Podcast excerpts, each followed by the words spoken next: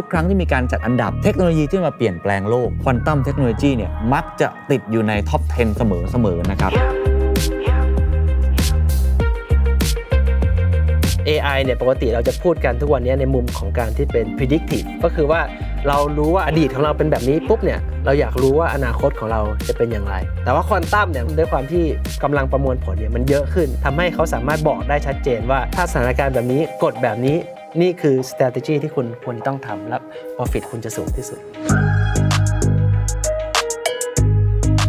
เราจะมาคุยกันต่อว่าแล้วธุรกิจส่งออกโลจิสติก หรือภาคการผลิตเนี่ยในเคสจริงเนี่ยเอามาใช้อย่างไร อย่างภาคโลจิสติก หรืออีกในเรื่องของ production เอง ถ้าจะมาทำเรื่องของควอนตัมเนี่ยเหมาะกับคนกลุ่มไหนเนี่ยผมคิดว่าเหมาะกับองค์กรที่ต้องการจะเป็นผู้นำ This is the Standard Podcast. Eye-opening for your ears. The secret sauce. สวัสดีครับ ผมเคนนักครินทร์และนี่คือ The Secret Sauce Podcast What's your secret? ควอนตัมสำหรับภาคธุรกิจคืออะไร ใช้อย่างไร เริ่มได้แล้วจริงหรือไม่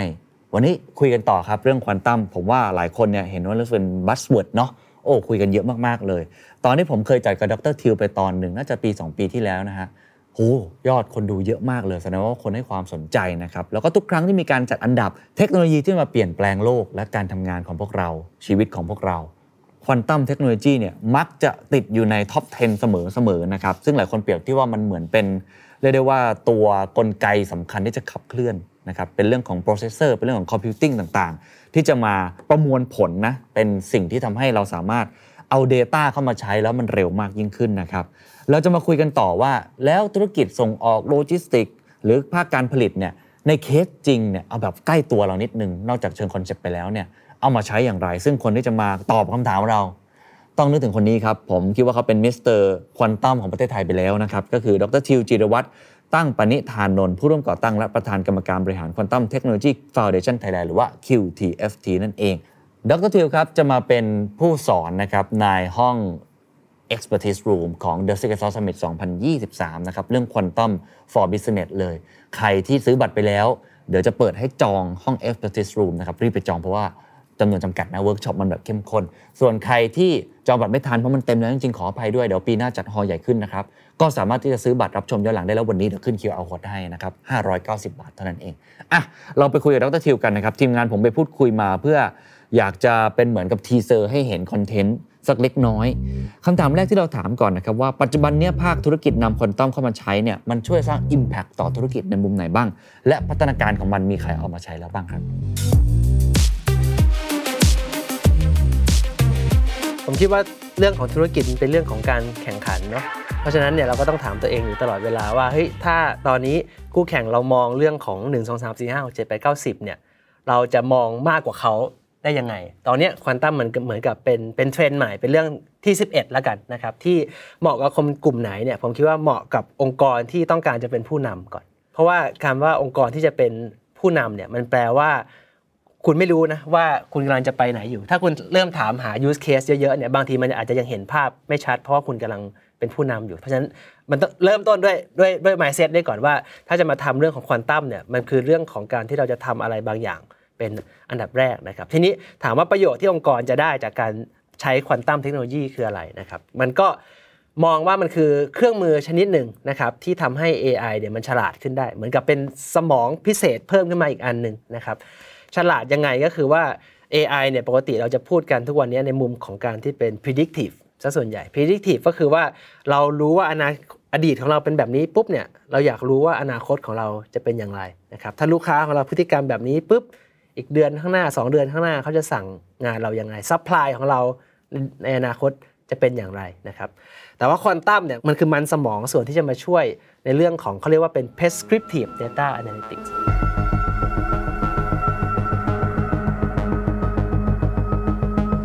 prescriptive เนี่ยคือการบอกว่าทำยังไงให้มันเกิดขึ้น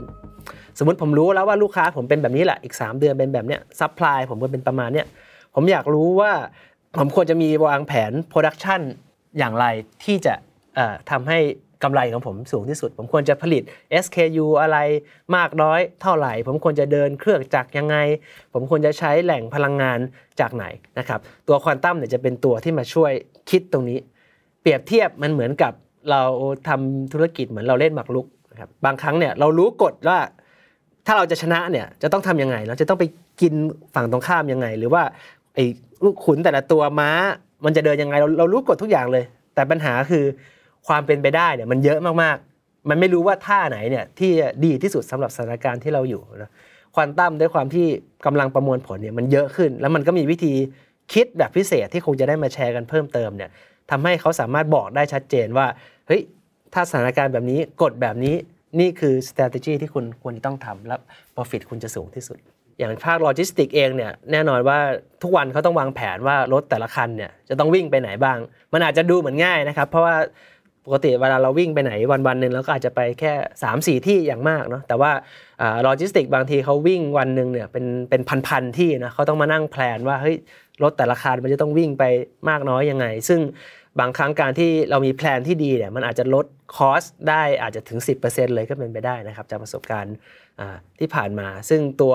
ไอการคิดว่ารถคันนี้ควรจะวิ่งไปไหนเนี่ยมันก็คือเหมือนกับการเล่นไอเล่นหมากรุกนั่นแหละนะครับหรืออีกในเรื่องของอ่า production เองนะครับก็มีมีบริษัทในกลุ่มปิโตเคมีที่ที่ทำงานกับเราอยู่นะครับก็ก็มาดูในเรื่องของ supply chain ตั้งแต่ตั้งแต่ต้นน้ำยันไปปลายน้ำเลยว่าจากเดิมเนี่ยบริษัทนี้ supply chain เขายาวมากๆนะครับเขาทำงานกันเป็นไซโล คือหมายความว่าแต่ละคนก็ พยายามจะอ p ติ i z e หรือทำส่วนของตัวเองเนี่ยให้ดีที่สุด แต่กลายเป็นว่าพอมันจะมาประกอบเข้ามาเนี่ยกลายเป็นว่ามันไม่ใช่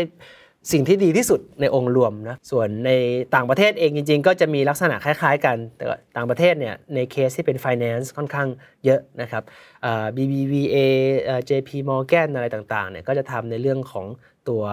asset management optimization เพื่อลด risk แล้วก็เพิ่ม return ต่างๆ ส่วน finance อของไทยนะครับ ก็จริงๆ ก็เปิดเผยได้มีเราทำงานวิจัยร่วมกับทาง KBTG นะครับในเรื่องของเอาเอาควอนตัมเอัลกอริทึมเนี่ยมาใช้ในการหา strategy ในการจัดเก็บหนี้นะครับเพื่อที่ตัวแบงก์เองเนี่ยจะได้ profit มากมากที่สุด แต่ในขณะเดียวกันน่ะก็ minimize impact ให้กับผู้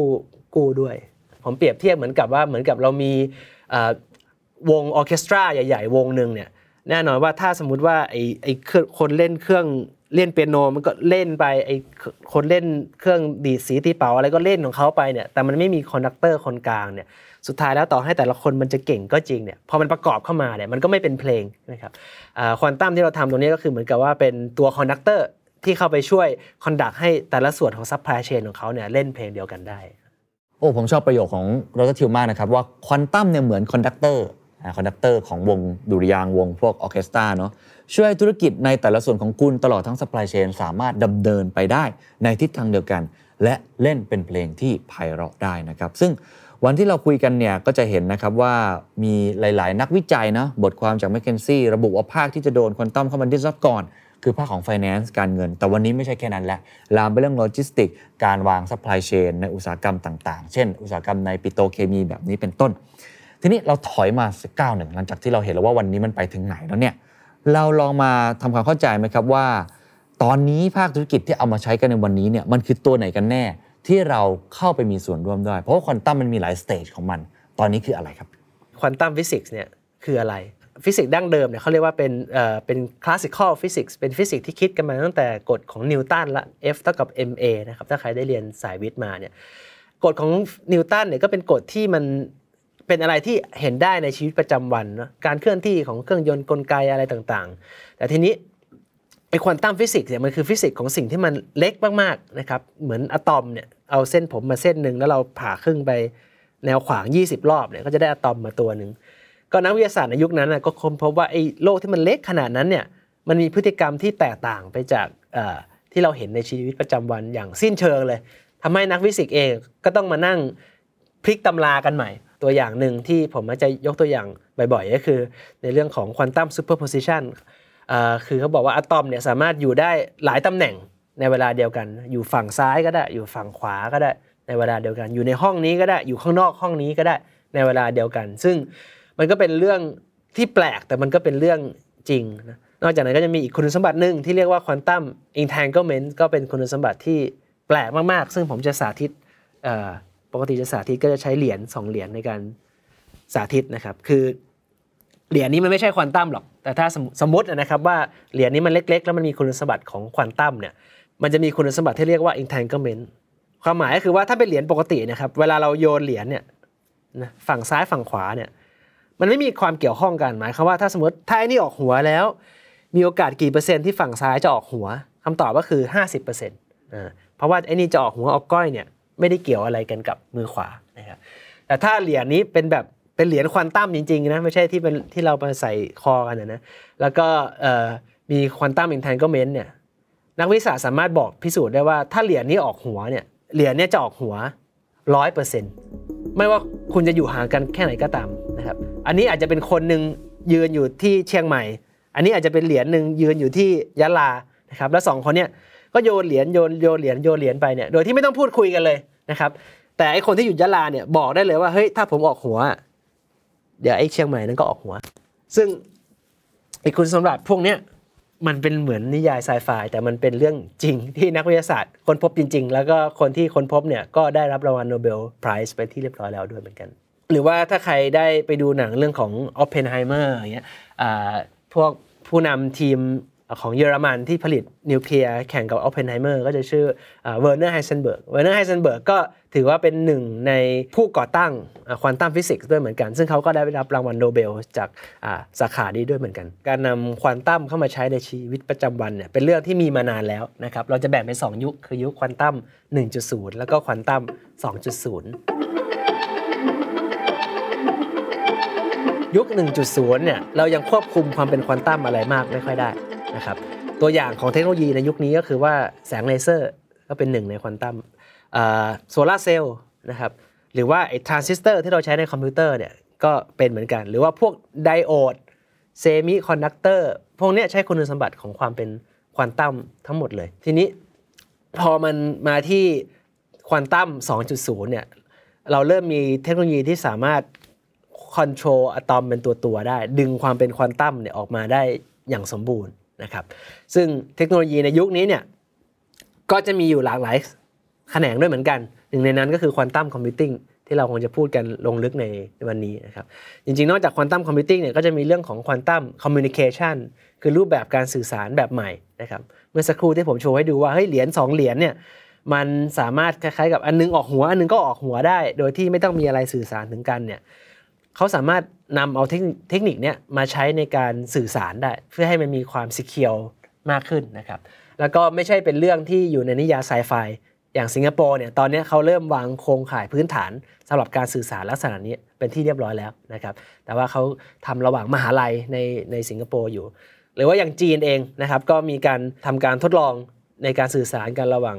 จากที่ปักกิ่งไปถึงที่ออสเตรีย โดยใช้เทคนิคตัวเนี้ยก็ทำแล้วเหมือนกันนะครับ นอกจาก quantum computing quantum communication จริงๆ ก็จะมีเรื่องของ quantum sensor ด้วย ตัวอย่างเช่น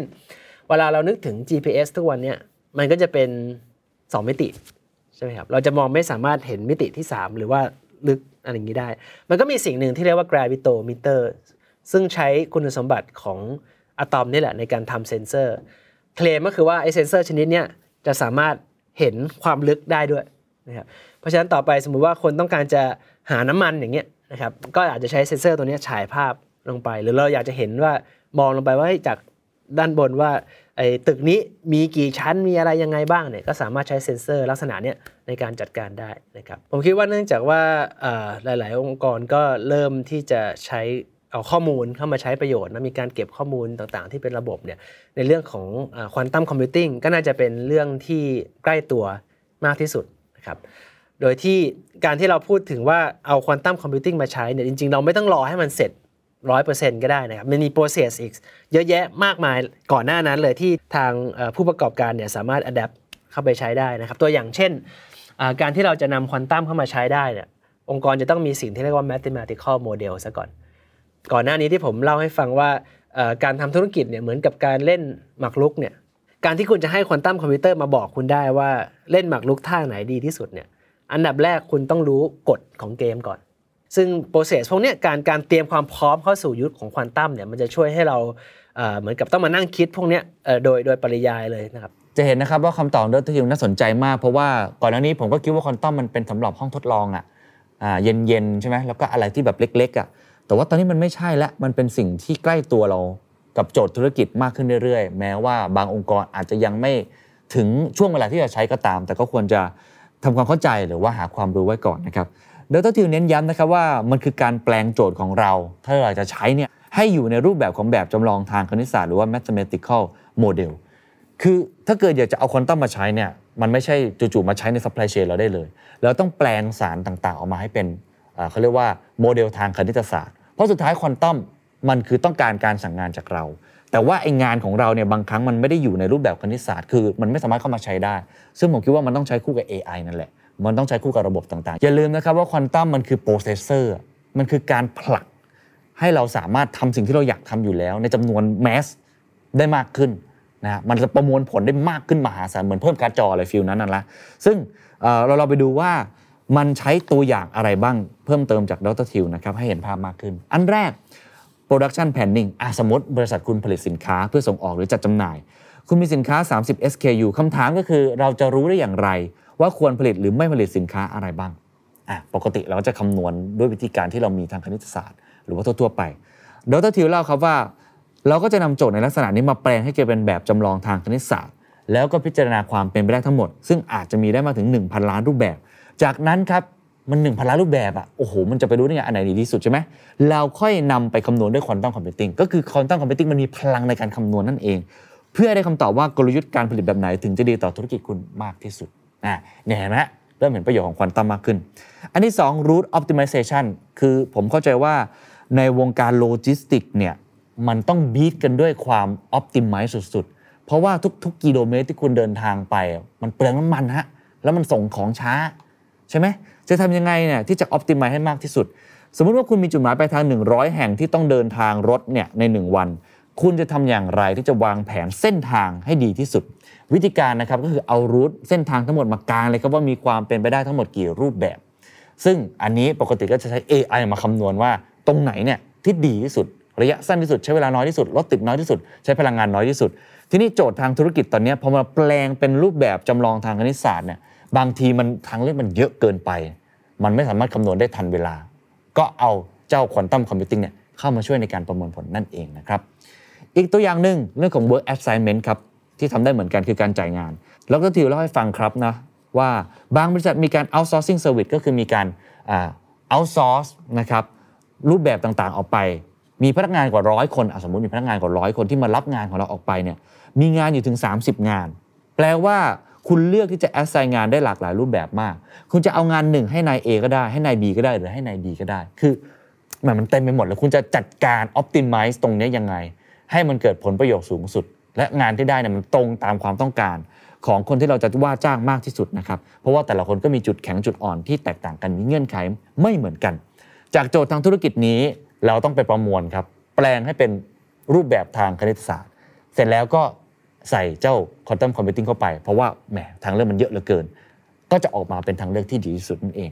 เพราะฉะนั้นโดยสรุปครับไม่ว่าคุณจะอยู่ในอุตสาหกรรมไหนครับถ้าเกิดถ้าเกิดมี 2 ข้อ คุณสามารถ 1. จับโจทย์ที่ต้องการแก้ไขได้ก็คือโจทย์ทางธุรกิจ เพราะฉะนั้นจะเห็นเลยว่าโจทย์ไม่ว่าจะเป็นเรื่องของการวางแผนการผลิต โจทย์เรื่องของการวางแผนเรื่องของ route ในการทำโลจิสติกโจทย์เรื่องของแอดไซน์งานต่างๆเนี่ยมันต้องมีโจทย์ทางธุรกิจก่อน เทคโนโลยีมันเป็นแค่ enabler ครับ แต่ตัวสำคัญที่สุดที่จะทำให้เราเกิดโจทย์ทางธุรกิจคือ เราเองครับ ก็คือมนุษย์นั่นแหละ ต้องเป็นคนคิดโจทย์ธุรกิจให้ได้ก่อน นั่นคือข้อแรก 2. เมื่อคิดโจทย์แล้ว แก้โจทย์ปกติ เราก็คือมนุษย์ก็คิดประมวลผลในสมองของเราเอง ซึ่งสมองแต่ละคนเนี่ยมันก็มีข้อจำกัดใช่ไหมเราข้อมูลมันเยอะเกินไปเราคำนวณไม่ไหวหรอกเราก็เอา AI มาช่วย และเมื่อ AI มาก็ต้องมีตัวที่เข้ามาช่วยเพิ่มเติม นั่นก็คือสิ่งที่เรียกว่า quantum computing นั่นเอง ฉะนั้นเราต้องแปลงโจทย์เมื่อสักครู่นี้ให้กลายเป็นแบบจำลองทางคณิตศาสตร์ ถ้าเกิดคุณทำสองข้อนี้ได้ มีโจทย์ธุรกิจ และมีแบบจำลองทางคณิตศาสตร์ คุณก็จะสามารถใช้กระบวนการของควอนตัมเข้ามาใช้ในธุรกิจได้คำถามก็คือเอาไงต่อดีครับทำยังไงต่อดี ต้องไปคุยกับใคร ถ้าตั้งโจทย์ไม่ได้มีที่ปรึกษาไหมรวมทั้งอีโค y ิสเต็มหรือความพร้อมของประเทศไทยในการใช้ควอนตัม computing เฮ้ยมันพร้อมจริงไหมหรือว่าจริง ๆ แล้วคุยกันเนี่ยมันคุยกันแบบนิยายไซไฟกันแน่ ถ้าเกิดใครอยากจะลองเริ่มทำจริงๆเนี่ยเตรียมความพร้อมอย่างไร เพราะว่าผมเชื่อว่าไม่ใช่ทุกคนที่จะต้องรีบทำตั้งแต่ตอนนี้นะใช่ไหมอาจจะหาความรู้ไว้ก่อนเตรียมแผนไว้ก่อน แต่จะกระโดดเข้าไปทำจริงๆอะผมว่าจริง ๆ มันมันอาจจะมี lead time หรือว่าเวลาที่เราสามารถเอามาพิจารณาเรื่องของงบลงทุนได้ ลองไปฟังดรทิวเขาสรุปกันครับซึ่งพอเราได้โมเดลพวกนี้มาแล้วเนี่ยจริง ๆ บางหลาย ๆ เคสเลยนะครับ ยังไม่ต้องใช้ควอนตัมเลยอะคุณก็สามารถได้รับ ประโยชน์จากตรงนี้ได้ละนะครับ เพราะคุณมี vision มี plan มีโมเดลสำหรับธุรกิจของคุณเนี่ยที่มันชัดเจนมากๆครับ การที่จะเข้ามานำควอนตัมมาใช้กับองค์กรนะครับ ผมคิดว่าก็คงจะต้องมี partner อยู่ 2 กลุ่มใหญ่ๆ กลุ่มหนึ่งก็คือที่ทำด้านฮาร์ดแวร์ และกลุ่มหนึ่งที่ทำด้านซอฟต์แวร์นะครับด้านฮาร์ดแวร์เนี่ยจริงๆก็ตอนนี้ก็มีหลายเจ้าที่เขา provide เรื่องของควอนตัม computing ที่อยู่บนคลาวด์ไม่ว่าจะเป็น IBM เอ่อ AWS ของ Amazon เอ่อ หรือว่าทาง Microsoft เองนะครับหรือว่า Fujitsu นะครับพวกเหล่านี้ก็จะมี Cloud Service ให้ใช้ได้หมดเลย เพียงแต่ว่าถ้าใครที่ยังไม่เคยใช้เรื่องของควอนตัมเข้ามาก่อนเนี่ยการที่เข้ามาที่ฮาร์ดแวร์เลยเนี่ยอาจจะเป็นเรื่องยากเกินไปนะครับมันก็จะมีอีกคนในกลุ่มหนึ่งนะครับ QTFT ก็เป็นหนึ่งในกลุ่มนั้นนะครับที่พอไว้เรื่องของการทำซอฟต์แวร์ให้นะครับแล้วก็จะเข้าไปคุยกับทาง ลูกค้าของเราว่าเเขามีโมเดลอะไร หรือว่าเขามี condition ทาง business ต่างๆ อย่างไร แล้วเราจะแปลงมาเป็นภาษาที่ตัวควอนตัมเนี่ยเข้าใจได้อย่างไรนะครับก็จริงๆบริษัทที่ offer เรื่องของซอฟต์แวร์ตัวเนี้ยโดยมากณตอนนี้ก็จะเป็นบริษัทต่างประเทศเป็นหลักนะของไทยตอนนี้ก็จะมีจริงก็มีเราแล้วก็จะมีส่วนใหญ่ก็จะเป็นตามตามอาจารย์มหาลัยครับที่ที่บางทีบริษัทก็จะเข้าไป consult ครับ state ถ้าถ้านับณวันนี้เลยนะครับ ถ้าของในไทยเนี่ยผู้เล่นที่เข้ามาทางนี้อย่างส่วนใหญ่จะเป็นองค์กรระดับใหญ่อยู่นะครับเพราะว่าการที่จะไปใช้ควอนตัมคอมพิวเตอร์จริง ๆ มันก็มีเรื่องของ subscription cost ที่มันก็ค่อนข้างจะแพงกว่าดิจิตอลทั่วไปนะครับเพราะฉะนั้นกลุ่มที่จะได้ประโยชน์จากตรงเนี้ยมันก็ต้องมี operation ที่ใหญ่ระดับหนึ่งนะครับแต่นี้ถามว่าคนที่ตัวเล็กลงมาหน่อย หรือระดับ SME เนี่ยจะสามารถ benefit เทรนด์นี้ได้ไหม จริง ๆ ก็ต้องตอบว่าได้เหมือนกันนะครับ โดยที่คุณอาจจะยังไม่ต้องไปใช้ควอนตัมที่เป็นควอนตัมจริง ๆ หรอก แต่ว่าคุณใช้วิธีคิดแบบควอนตัมการ frame ปัญหาขึ้นมา แล้วก็อาจจะใช้ดิจิตอลคอมพิวเตอร์นี่แหละในการ solve ปัญหาเหล่านั้นก่อนเนี่ยก็จะได้ benefit ตรงนี้ขึ้นมาแล้วนะครับซึ่งซึ่งซึ่งการที่จะมาเล่นในแบบหลังเนี่ยผมคิดว่าไม่ยากเลยจริง ๆ แล้ว Data ไม่ต้องเยอะมากแล้วก็สามารถได้ benefit จากจากเทคโนโลยีนี้ได้ ผมคิดว่าเทรนด์จะลักษณะคล้ายๆกันก็คือว่าคนอะจะ rely on ระบบพวกนี้มากขึ้น ผมเรียกรวมๆเป็น AI เนอะอย่างที่บอกควอนตัมเนี่ยมันก็คือเป็น engine หนึ่งใน AI ทีเนี้ยทุกวันนี้เวลาเราใช้ AI เนี่ยส่วนใหญ่ก็อาจจะใช้ในมุมถามมันถามมันว่าเฮ้ยอนาคตจะเป็นยังไงเสร็จแล้วเนี่ยคนก็ไปวางแผนไปทำนู่นทำนั่นกันเองนะครับแต่ว่าในในในอนาคตเนี่ยพอ AI มันคิดแบบ prescriptive ได้มันเป็น conductor ได้เนี่ย มันจะสลับกันแล้วมันจะกลายเป็นว่าคนที่จากเดิมมีหน้าที่วางแผนเนี่ยต่อไปจะมีหน้าที่แค่ป้อนโจทย์ไปให้ AI ว่าเฮ้ยคุณไปช่วยคิดหน่อยกฎของผมเป็นแบบนี้นะเกมของผมเป็นแบบนี้ไปเล่นให้หน่อย แล้วบอกผมว่า strategy ไหนดีที่สุดฉะนั้นในภาพใหญ่ผมคิดว่าสิ่งที่มันจะพลิกก็คือว่า คนอาจจะมองว่า AI จะมาแทนที่คนกลุ่มล่างๆที่แบบทำอะไรซ้ำๆคิดอะไรไม่ซับซ้อน แต่ผมกลับมองว่า ด้วยของควอนตัมเทคโนโลยีหรืออะไรก็ดีเนี่ยมันอาจจะสลับกัน คือจริงๆแล้วไอ้คนที่โดน replace เนี่ยอาจจะไม่ใช่คนข้างล่างก็ได้นะ อาจจะเป็นคนข้างบนก็ได้นะ เพราะว่าคนข้างบนเนี่ยเขาก็ส่วนใหญ่ก็จะคิดได้ในในในไซโลของตัวเอง เพราะว่าความซับซ้อนมันสูงนะครับ แต่ว่าการที่จะมี conductor ที่สามารถ merge หลายๆไซโลในองค์กรเข้ามาได้เนี่ยไอ้ตรงเนี้ยผมว่ามันตรงคงต้องเป็นเรื่องของตัวเทคโนโลยี หรือว่า AI ที่จะเกิดขึ้นจากไอ้ตัวควอนตัมในอนาคต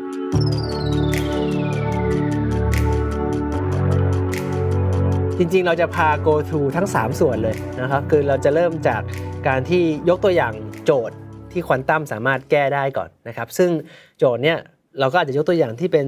ทั้งโลจิสติกเองทั้ง Production Planning เอง แต่ว่าอาจจะเป็นเวอร์ชั่นง่ายๆนะครับที่คนเข้ามาฟังเนี่ยก็อาจจะเหมือนกับ relate กับตัวเองได้ว่าเฮ้ยปัญหานี้มันก็คล้ายๆ กับปัญหาที่เราเจออยู่ทุกวันนี้นะครับแล้วก็จะมีการที่ให้ทุกท่านเนี่ยได้ลองเอาแล็ปท็อปของตัวเองเนี่ย มาลองทำ Excel ดูด้วยนะครับว่าถ้าคุณอยากจะทำ optimization หรือไอ้ที่ผมเรียกว่า prescriptive data analytics ด้วย Excel เฉยๆเนี่ยคุณสามารถทำได้มากน้อยแค่ไหนนะครับแล้วก็ผมเชื่อว่าคนที่เข้ามาอาจจะแค่ใช้ Excel ตรงนี้ก็อาจจะตื่นเต้นตกใจแล้วว่าเฮ้ยจริง Excel มันทำได้ขนาดนี้เลยเหรอนะครับซึ่งเดี๋ยวผมก็จะพาชวนคิดต่อไปว่าเฮ้ยจริง ๆ ถ้าโจทย์มันใหญ่ขึ้นเนี่ย ระดับไหนที่ Excel มันจะเริ่มเอามาอยู่ละระดับไหนที่จะต้องใช้เทคโนโลยีที่มัน advanced กว่านั้นและเป็นเป็นจุดที่ควอนตัมเข้ามานะครับเพราะฉะนั้นคนที่เข้ามาเรียนในคอร์สเนี้ยก็คงจะไม่ใช่แค่นั่งฟังเลคเชอร์อย่างเดียวนะครับก็คงจะได้อ่าได้เขาเรียกว่า hands on ลงไปด้วย แล้วก็จะเห็นภาพด้วยว่าเทรนด์ของเทคโนโลยีในอนาคตจะเป็นยังไง ผมคิดว่าจริง ๆ อุตสาหกรรมไหนไม่สำคัญเท่ากับว่าคุณสามารถเขียน condition ของ business คุณอะมาเป็น สมการทางคณิตศาสตร์ได้มากน้อยแค่ไหน ก็คือเรื่องของ production planning เรื่องของการ optimize การใช้พลังงาน เรื่องของ logistic planning เรื่องของคลังสินค้าอะไรต่างๆ พวกนี้มันเป็นตัวเลขของมันอยู่แล้ว มันก็ค่อนข้างง่ายที่จะมาทำเรื่องของ optimization ครับ ก็สำหรับทุกท่านที่ฟังอยู่นะครับ ก็ขอเชิญชวนมางาน The Secret Sauce Summit 2023 Infinite Growth นะครับ โดยเฉพาะ Expertise Room ในเรื่องของ Quantum Computing นะครับ ผมชวนเข้ามาเพื่อจะได้เรียนรู้ว่าเทคโนโลยีเนี้ยจะเปลี่ยนโลกยังไง และที่สำคัญคือจะเปลี่ยนธุรกิจที่คุณทำอยู่ยังไงครับ And that's the secret sauce. ถ้าคุณชื่นชอบ The Secret Sauce episode นี้นะครับ ก็ฝากแชร์ให้กับเพื่อนๆ คุณต่อด้วยนะครับ และคุณยังสามารถติดตาม The Secret Sauce ได้ใน Spotify, SoundCloud, Apple Podcast, Podbean, YouTube และ Podcast Player ที่คุณใช้อยู่นะครับ และอย่าลืมติดตาม Facebook Fanpage The Secret Sauce เข้ามาติชมเข้ามาพูดคุยกับผมได้เลยนะครับ